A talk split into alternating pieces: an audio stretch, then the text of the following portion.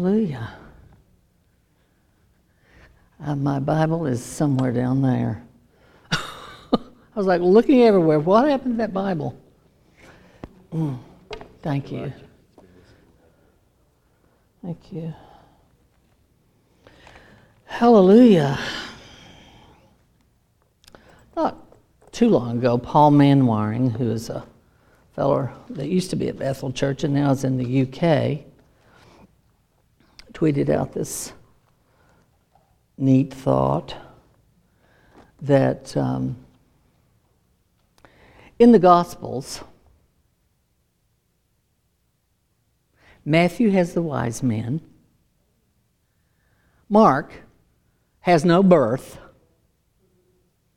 Luke has the shepherds, and John just cuts to the chase and gets to the theology. And then he made the comment, we need more than one perspective. So in the Gospels, you have a different perspectives of the birth of the Lord and many things. The way the Holy Spirit moved in the presentation of the Gospels, there's different faces that we can see of the Lord. And so I want to encourage you over the next space of time, the next couple of weeks while you're at home, sitting in front of the fire, if you get a fire. Pastors believe in God for a fireplace insert. If you get a fire and you're sitting in front of that fire, I want to encourage you to read the Gospels and just let the different ways that Jesus is told, the story is told through how the Spirit moved through the people who were telling that story. Turn with me to the Gospel of John, chapter 1. The Gospel of John, chapter 1, I'm going to read today from the Passion Translation. And hallelujah.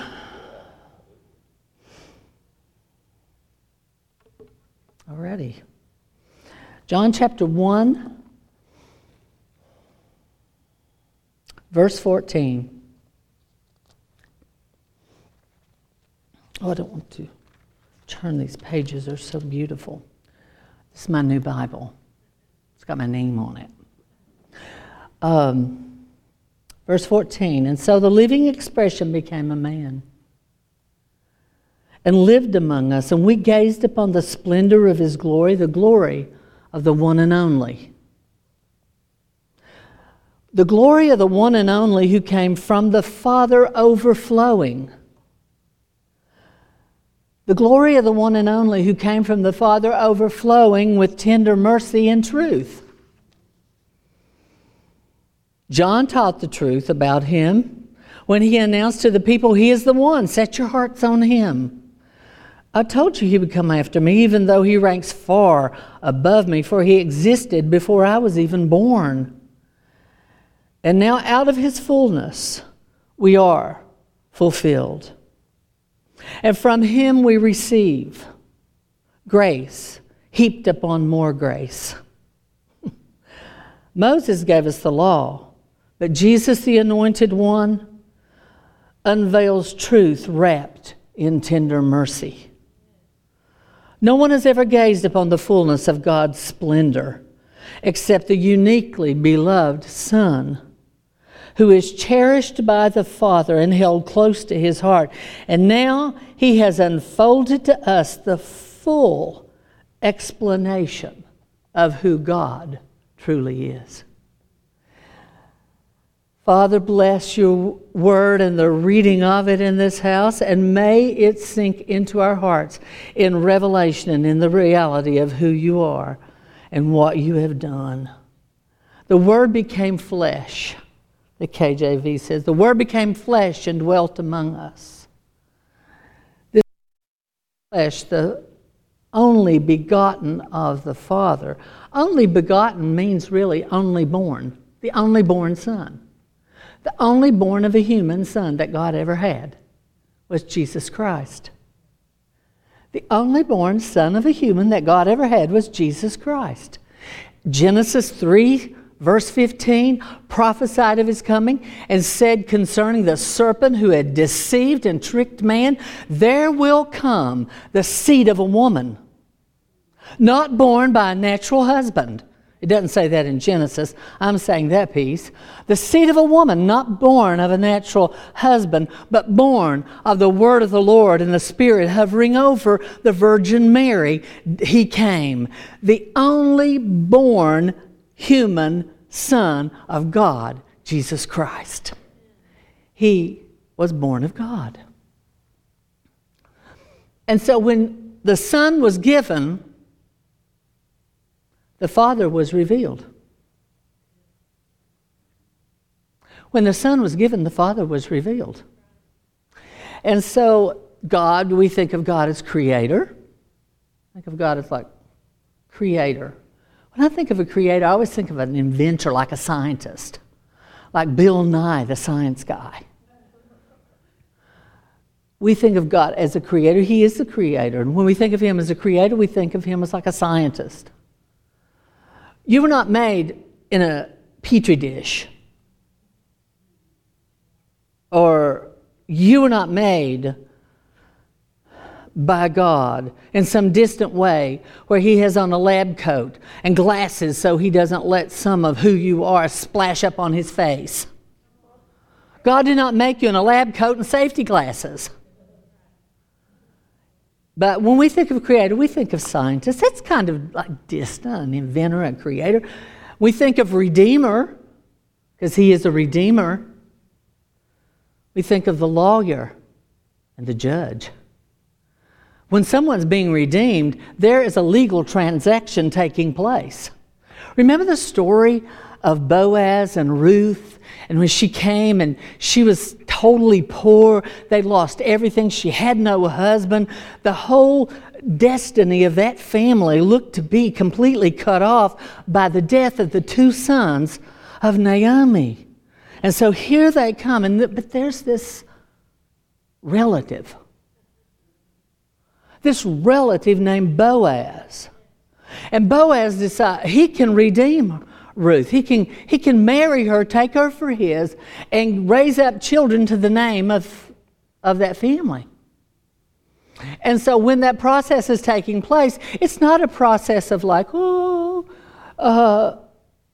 just, write a little note and say, I think I want to marry Ruth.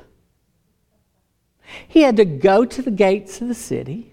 He had to come to the legal place where legal and valid transactions were made. And at that place, he had to be there and he had to make his intention, had to be sure that the other one who was closer kin. Do you know who's closer kin to you than the Lord Jesus in your flesh? The closer kinsman is your flesh. And I want to tell you today, the closer kinsman, your flesh, cannot redeem you. Have you ever tried to redeem yourself with your flesh? Oh my goodness, that's like the most sad outcome. The saddest outcome. And so there's this transaction that takes place, and it's a legal transaction. So when we think of redeemer, Boaz stepped up there. He said, I can't remember if he threw out his shoe. Did he throw his shoe? Because in those days when you were going to redeem something or buy something, you threw out your shoe. And so it was a legal thing. It's like, stamp that thing, judge. There goes a shoe. It's done. I saw a shoe fly. It's happening. So this redeemer, lawyer, judge, we think of God as creator, redeemer. These are big parts of who God is. But when Jesus was the born Son of God, something else became known about God.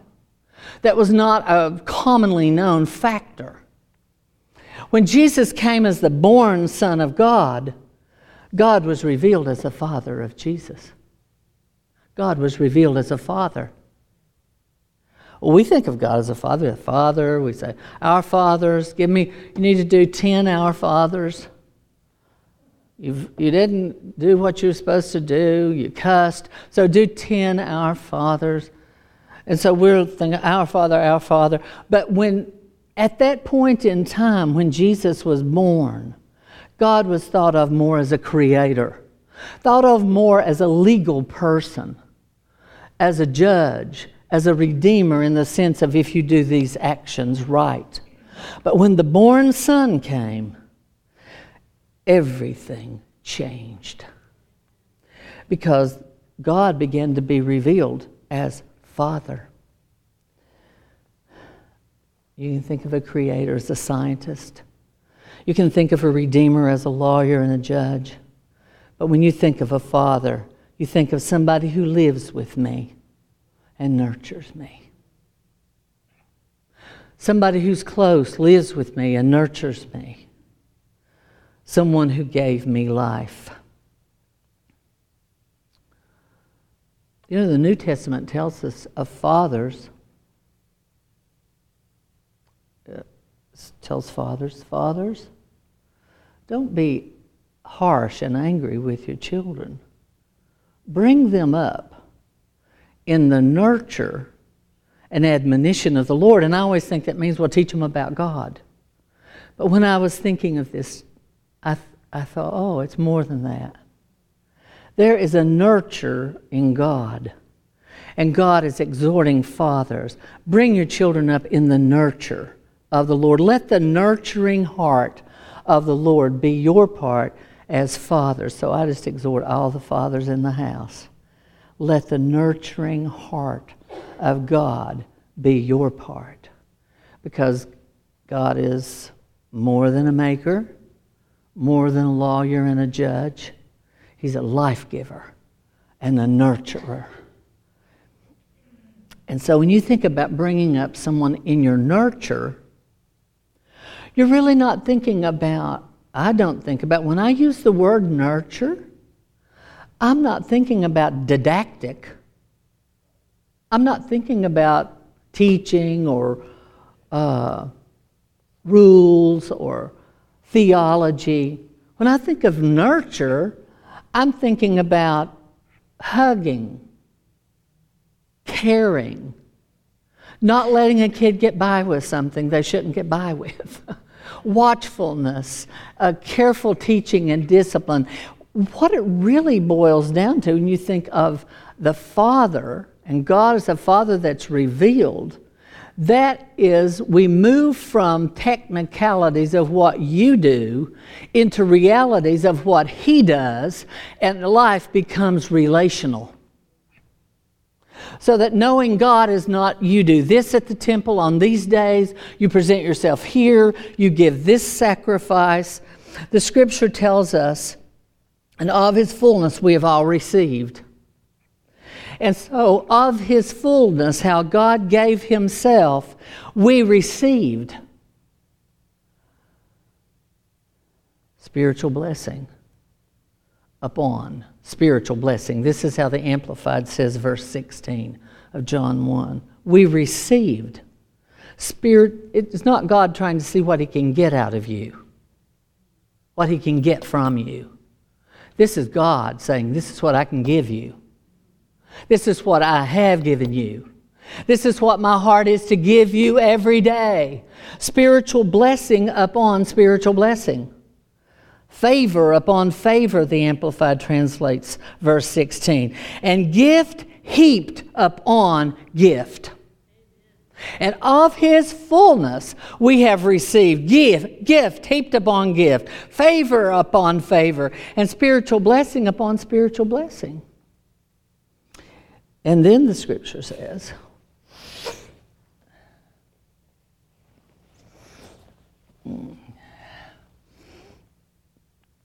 verse 17,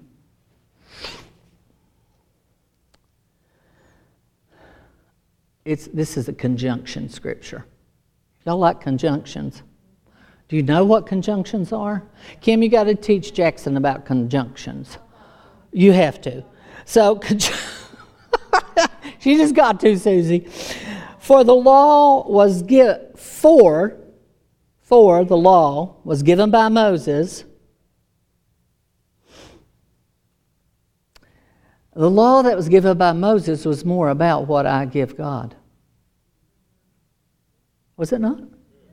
Think of the law. The law that was given by Moses, for the law was given by Moses, and that is more about what I give God.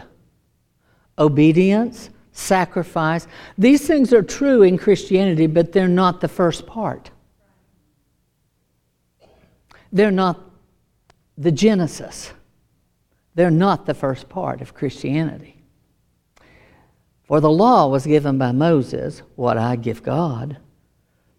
But, oh, I love you, conjunction. But grace and truth came by Jesus Christ. And so the law came by Moses, what I give God. But in Jesus Christ, grace and truth is given. And that is what God gives me. Favor on top of favor, spiritual blessing on top of spiritual blessing, gift on top of gift, grace and truth. And so that it's not a matter of, I got to try to be a Christian. I've tried to be a Christian all my life. Judy and I have the same testimony. We were probably saved like 500 times each in the Methodist church. It's like 1,000 salvations there between the two of us. Every time they have a revival, I'd be down at the altar like, oh, God, I've cussed. Oh, God, I've been drinking. Oh, no, I went out with boys, and oh, I don't even say. And so I always at every revival getting saved again. But I can tell you when the revelation came to me of what God gave me in Christ Jesus, grace and truth came to me. And I never had to go back again and try to be saved again because He saved me with His grace and with His truth. The truth of God is that you don't keep trying to be better, trying to be better, trying to be better.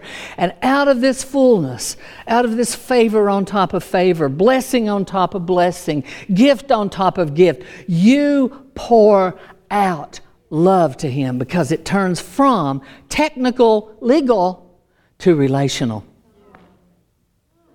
You know, I told you guys I didn't have the most dandy relationship with my father. Actually, it was scary. When I was a little kid, it was great. But then in the 8th grade, he made a choice and introduced things into his life that put us at so much risk. Oh, my God, it's a miracle of God that I'm standing here alive. He hunted me one time to kill me. He was so mad at me, he came for me. And my cousin met him at the door. I hid at her house, and she met him at the door, Mabel Blackburn, and she said, Bob, you're not coming in here. And she had a ball bat in her hand, and she meant business. She was going to protect me. That was the Lord saving my life. And then they took me and hid me someplace he would never have suspected me until he was able to sober up. And the time passed. So when I think about when I first became filled with the Holy Spirit and I thought about God as a father, it literally kind of turned my stomach. I didn't have that warm feeling of a dad that was the things that dads are to be or should be in God. That was not there for me. But the Holy Spirit did not let that go. And He came. He just kept coming to me, visiting me, pouring into me until I was able to yield that away. In the time of the revival that came here, or it might have been the year before, the Lord visited me in May of 1979 before the revival. I went to my father's house. I went to give him forgiveness. I went to give him forgiveness. I gave him forgiveness because God gave me grace to give him forgiveness. It wasn't something that I could just do, but I promise you, after I gave him forgiveness, everything changed in my relationship to him. And when I came into a troublesome time in the early 90s, it was my daddy who called me, you come down here, I'm going to give you a car. And daddy gave me 2 cars. My daddy was not a person who gave stuff away like to his kids or whatever. Once you got big, you better figure it out yourself. So he But then he said to me, I said, Daddy, I'm in a bad situation.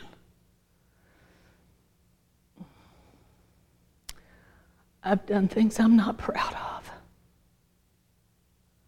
And it was my daddy who said to me, Janie, honey, forgive yourself. If I didn't have forgiveness, if I hadn't gotten forgiveness, I could not even live the things I've done in my life. And so I entered into a relational thing with my Father through those processes. But I want to hold out to you today that your Father in heaven, you know, whether you have a father on earth, some people have fathers on earth, and some people don't have fathers on earth that they know. A lot of people don't have fathers on earth that they know. Robert Murray McShane, Scottish minister, great man of God. He was a boy when his daddy died. I don't know, maybe 5, 6 years old. He was a young boy. And he wrote in his memoirs, when my father died, I began to seek the Father who could never die. So I want to tell you today that Jesus Christ, when he came as a born son, he brought into the world the revelation that there is a Father that will never die. There is an everlasting Father who wants to hold you, love you, give to you, pour into you, nurture you, have relationship with you. Grace and truth.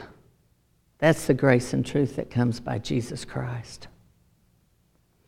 It's a wonderful grace to be, to have the revelation of God the Father, to receive that. So that your obedience to God and your life in God is not a life that is strife and struggle and evaluation continually and, what is that word called? Condemnation, guilt. I hate shame. I can't tell you how much I hate shame. Is there anybody here that loves shame? Oh, isn't that the most miserable feeling when you have a sense of shame about something?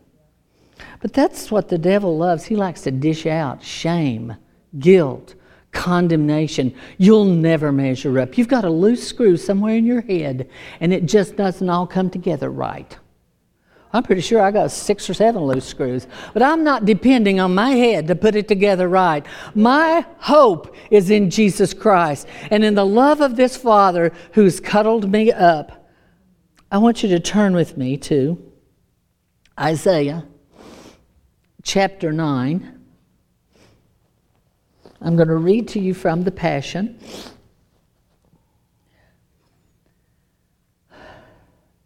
Isaiah chapter 9, verse 6. This is in the Gospel according to Isaiah. A child has been born to us. Simmons in the Passion says a child has been born for us. And a son has been given to us. The responsibility of complete dominion will rest upon his shoulders.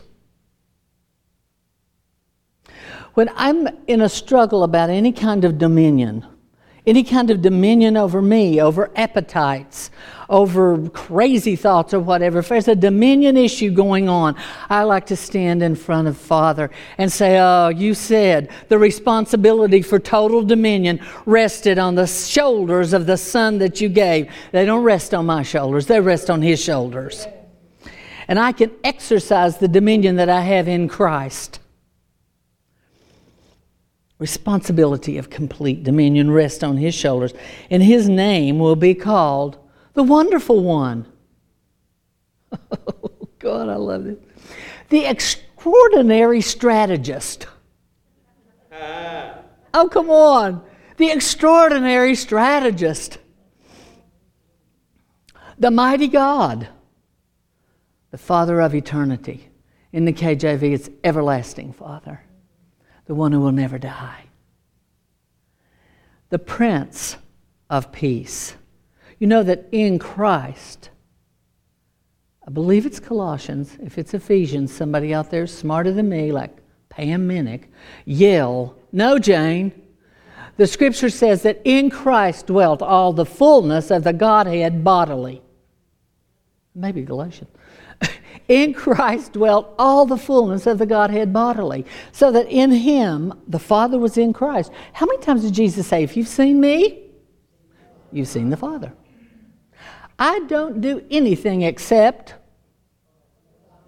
what I see my Father do. The Father was in Christ, reconciling the world to Himself. That was what was going on there. Jesus was not alone. The Father was in Christ. Great and vast is His dominion. He will bring immeasurable peace and prosperity. When you get afraid about the world, because there's some crazy stuff going on, man. Y'all know that this is true? When you get afraid about the world, in India, some of the saddest stuff ever is going on there. The BJP party, well, I need to be careful, it's going online. But the BJP party is ruling, and they're in favor of India becoming a Hindu nation. Like some nations are this and some nations are that, and I want India to become a Hindu nation. It's kind of the desire of the BJP.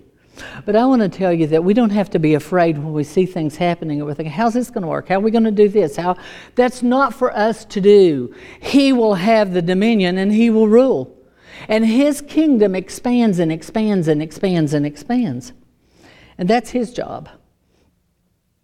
And so this king, this child that's given, this son that was born, He will rule on David's throne and over David's kingdom, to establish and uphold it by promoting justice and righteousness from this time forward and forevermore. The marvelous passion that the Lord Yahweh has, the commander of the angel armies, has for His people will ensure that it is finished. And the word there is in KJV, the zeal of the Lord will perform it. That word is jealousy. He will burn hot with jealousy to rule and to have dominion. That's His heart. That's His heart, because He knows what's the good thing and the best thing. And He's the Father of the nations of the earth. He's the Father and the God of all the families of the earth. His heart is set on the families of the earth and on the nations to bring them into the fullness of His peace and of His kingdom.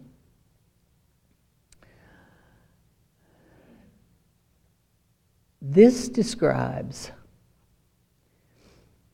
an intense devotion. The Father has an intense devotion. Not that we have to come up with intense devotion. Did you ever have somebody like you, like in the natural sense, and you didn't really like them all that much and they just wouldn't let go of it?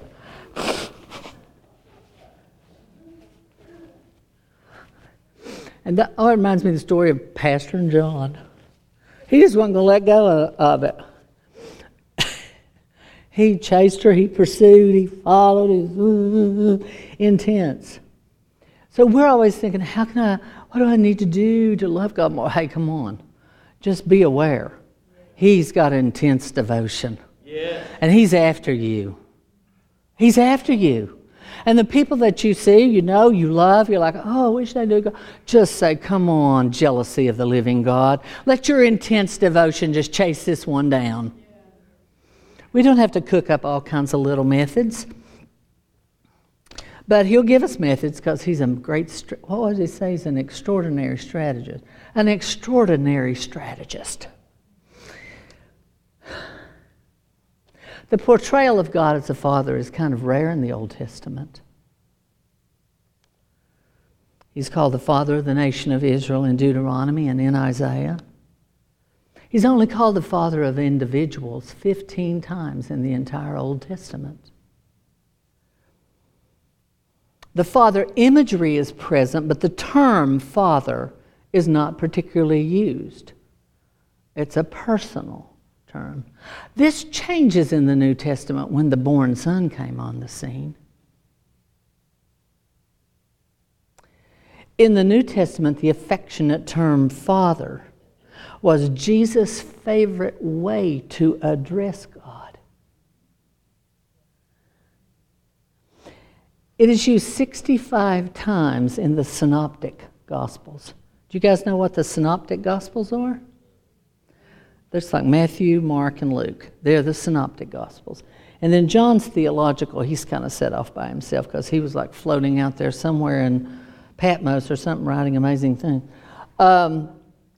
65 times in the Synoptic Gospels, the word Father is used. 100 times in the Gospel of John. And in the Aramaic, the word that is used is not, "Oh my Father," it's Abba, Daddy. When we were little kids, we called our daddy, Daddy. We had it like with an E, Daddy. But there's affectionate, it's an affectionate term that he used for Father. Abba. It's the term that in that day, little children used.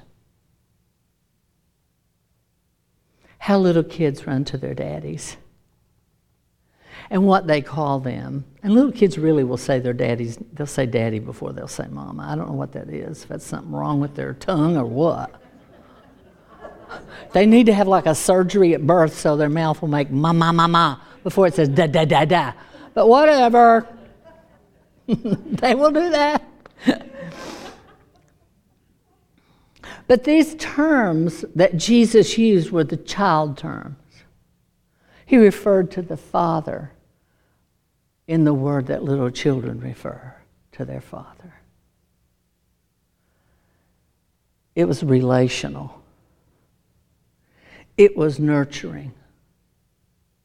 So we think of Jesus coming into the world, we think, oh, there's a sweet little baby. You know, in Talladega Nights, the movie Talladega Nights, I don't advise you watch it, but I was using this term one day, and Andre said, Jane. I love how he would, he'd say, Jane, don't say that.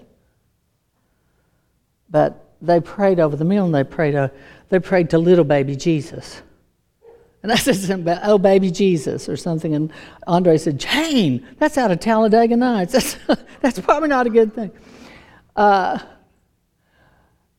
So we're thinking about God in the term of a little child, the affection of a little child. But at Christmas time, we kind of turn our eyes on the little baby. And that's cool because that's how God came, the firstborn son. You don't get born as a grown-up. That would be a nightmare for a mother. I mean, that would be like, can you imagine how pregnant you would be? And then the whole process. So he came as a baby, but he wasn't revealing to us God as a baby. He came as a baby not to cause us to focus on the babiness of it. He came as a baby to cause us to focus on the fact that a father gave this baby that was God. So that we see the baby, but oh my, a father gave this human baby that was God. The seed of the woman is here, little thing. I love the video that they put together. I love how those the children did and all the little different 55 Marys that they had in there, all the different things. 15 different people played in that little skit that you saw. I love all of that. But what Jesus came to say and do and what happened in the birth of this baby was not necessarily the revelation, here is Jesus Christ the Redeemer. It is, here is God the Father giving you a baby. There's a Father in heaven. If you've never had a child, if you're a male and you've never had a child, you're not a father. You're not a father if you've never had a child. Braden is not a father. Thank heaven. I'm just saying, he's a young man. Braden looks like he should be in the 12th grade, and what are you going in the 9th? 13, but 12th grade, I said. Are you going in the 9th grade? Yeah. He looks like he should be going in the 12th grade. He's going into the 9th grade. But Braden is not a father. Mike Bracken is a father because he has a child. We know he is a father. He has a child. That's kind of straight line logic. If you have a child, you are a father. And so that's what God was revealing to us in the giving of his son. It's setting a thing in motion where God is entering the earth in the person of his son. Have you ever watched a child of someone and look at them and think, oh my goodness, you are the total image of your parent? Yeah, Shane's little girl, I'm like, whoa, gosh, okay. And Mike and Anna saw a picture of him and said, oh my goodness, that's exactly how Shane stood as a child. That's the exact expression that was on his face. Okay.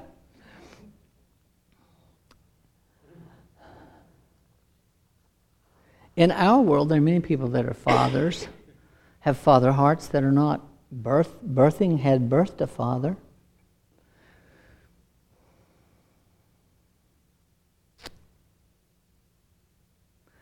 But the heart of a father can be in a person whether they birthed a child or not because of the actual real Father in heaven. He puts his heart of nurture and love in us. And so Jesus came to show us that. John 1, verse 17.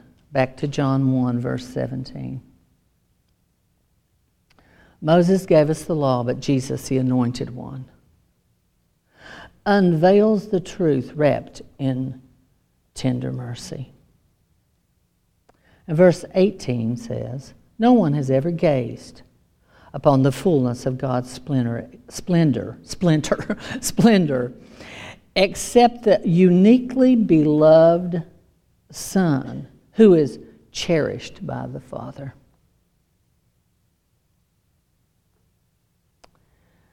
The Greek there, Aramaic and Greek, is from the lap of the Father.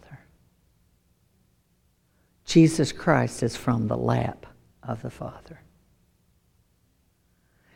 Everything about this giving of the Son, everything about the revealing of the Father's heart, is to pull us out of an understanding of God that is technical and legal, and put us into an understanding of God that is relational and tender.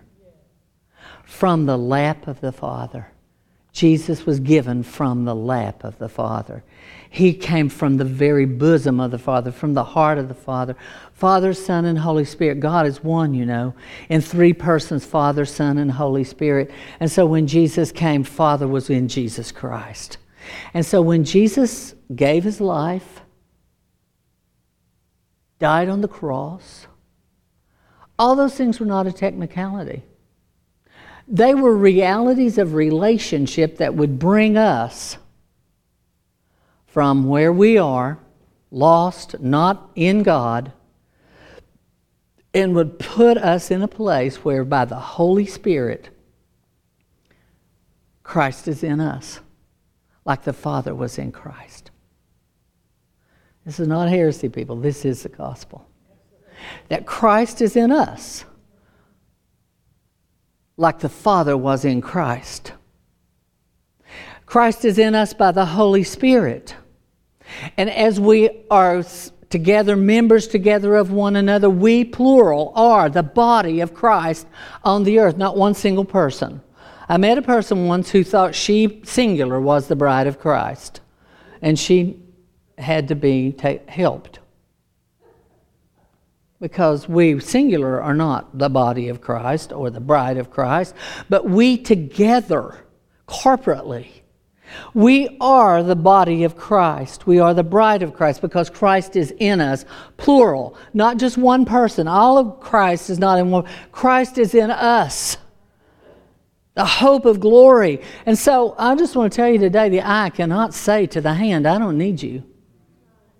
You do. Well, I don't need you. I've got all of God right here. Whoa, Jesus. In Christ dwell all the fullness of the Godhead bodily. In the church dwells Christ. And Christ is in us as the hope of glory, but he's in us as the body. And so we say, oh, the body at Shekinah is the body of Christ and the bride of Christ. No, every believer all over the world. It's not that just one group or one section of people have this reality. We need each other because people have parts and anointings and gifts given through Christ and in Christ that is in you that won't be, that is in them that won't be in you. Because God, when he gave his Son to be in us, like he was in his Son. Not in a technical way, not in a legal way, in a relational way. So from the lap of the Father, an idiom of closest intimacy came Christ. And this one who was in the closest intimacy with the Father is in me, is in you if you're a believer in Jesus Christ. You can't say Jesus is the Lord except the Spirit give you the grace to declare it and say it. And so if you can do that and you can say that and he is in you, then you have in you this wonderful capacity for a relationship with the Father in heaven.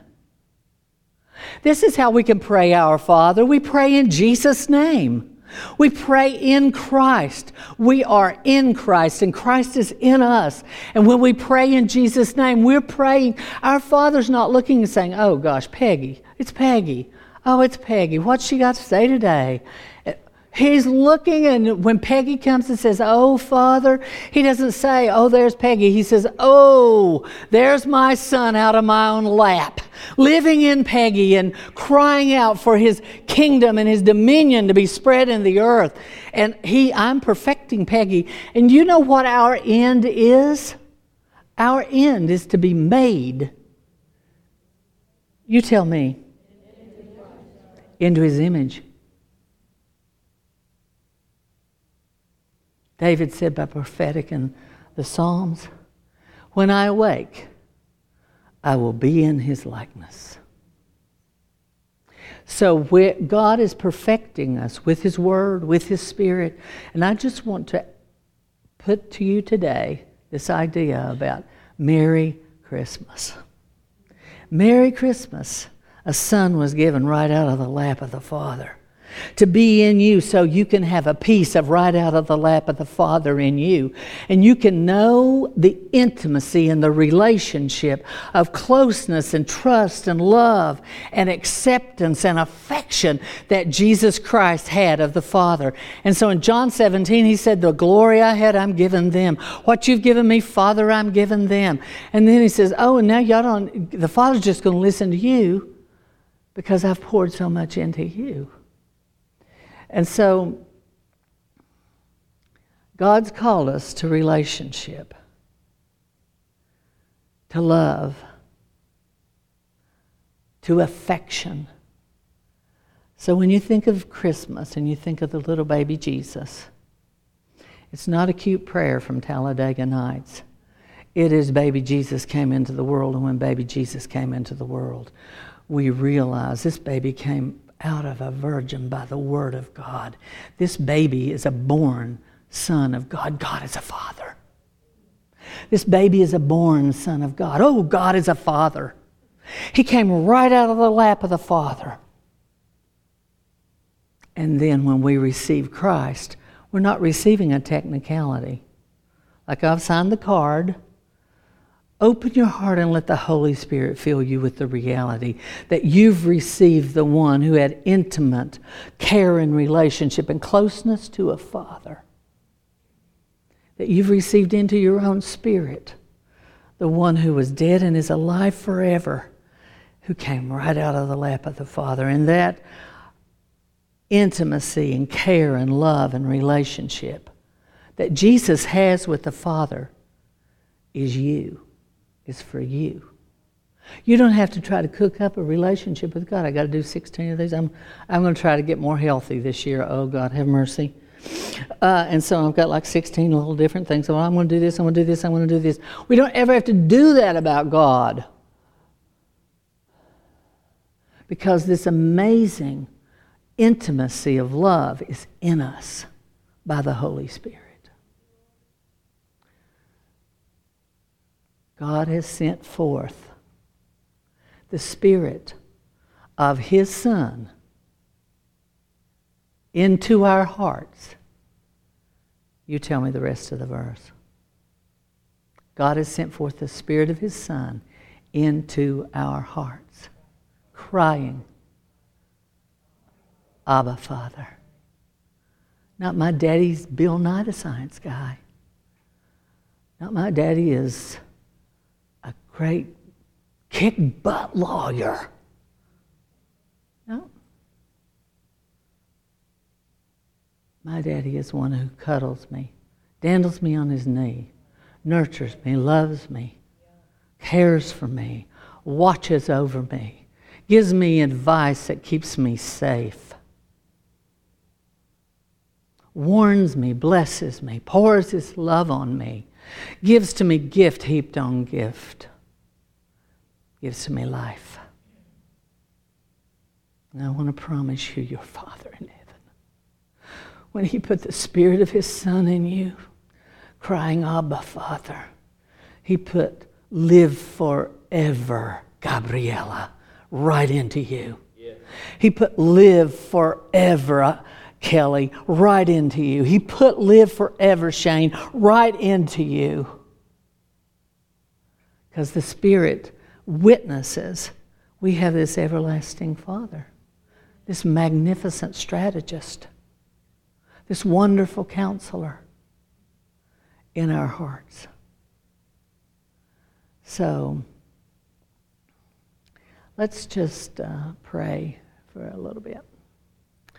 Father, just give your heart to the Lord and pray. Just ask the Lord to make real to you the wonder of this. Father, we pray that in this day, in this moment, right now, that all the hurts and wounds and whatevers of our lives will begin to melt away from the Father who can never die. That what you have placed in us when we said, come into my heart, Lord Jesus. You put that relationship in us. You sealed us with a Spirit that was relational.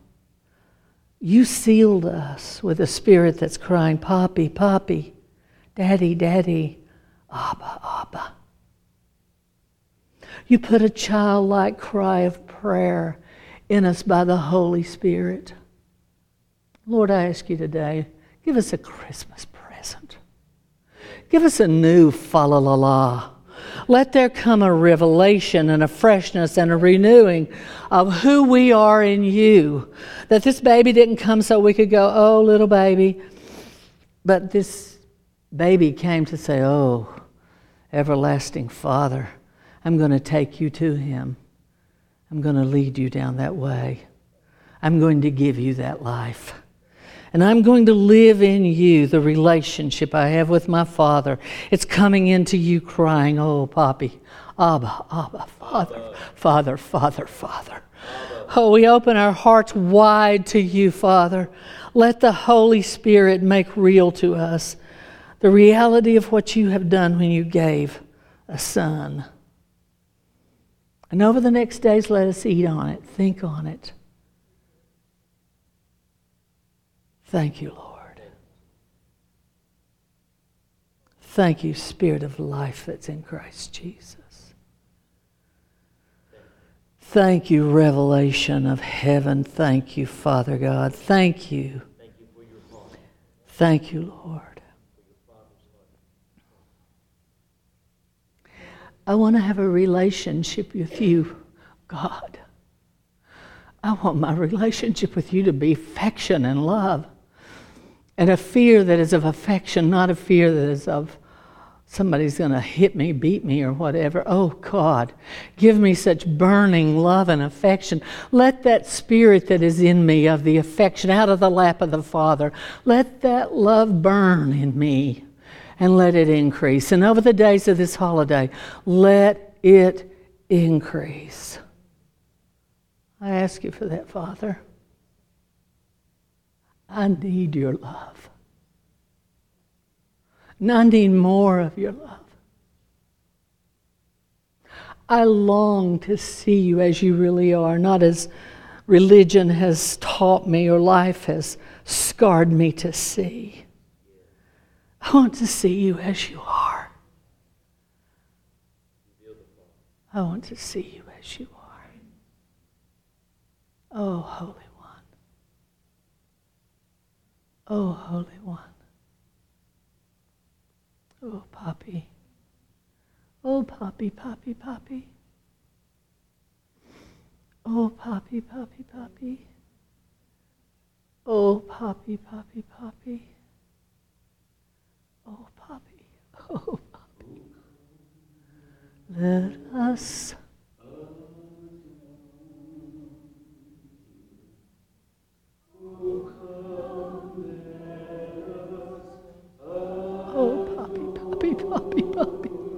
Him. Oh, le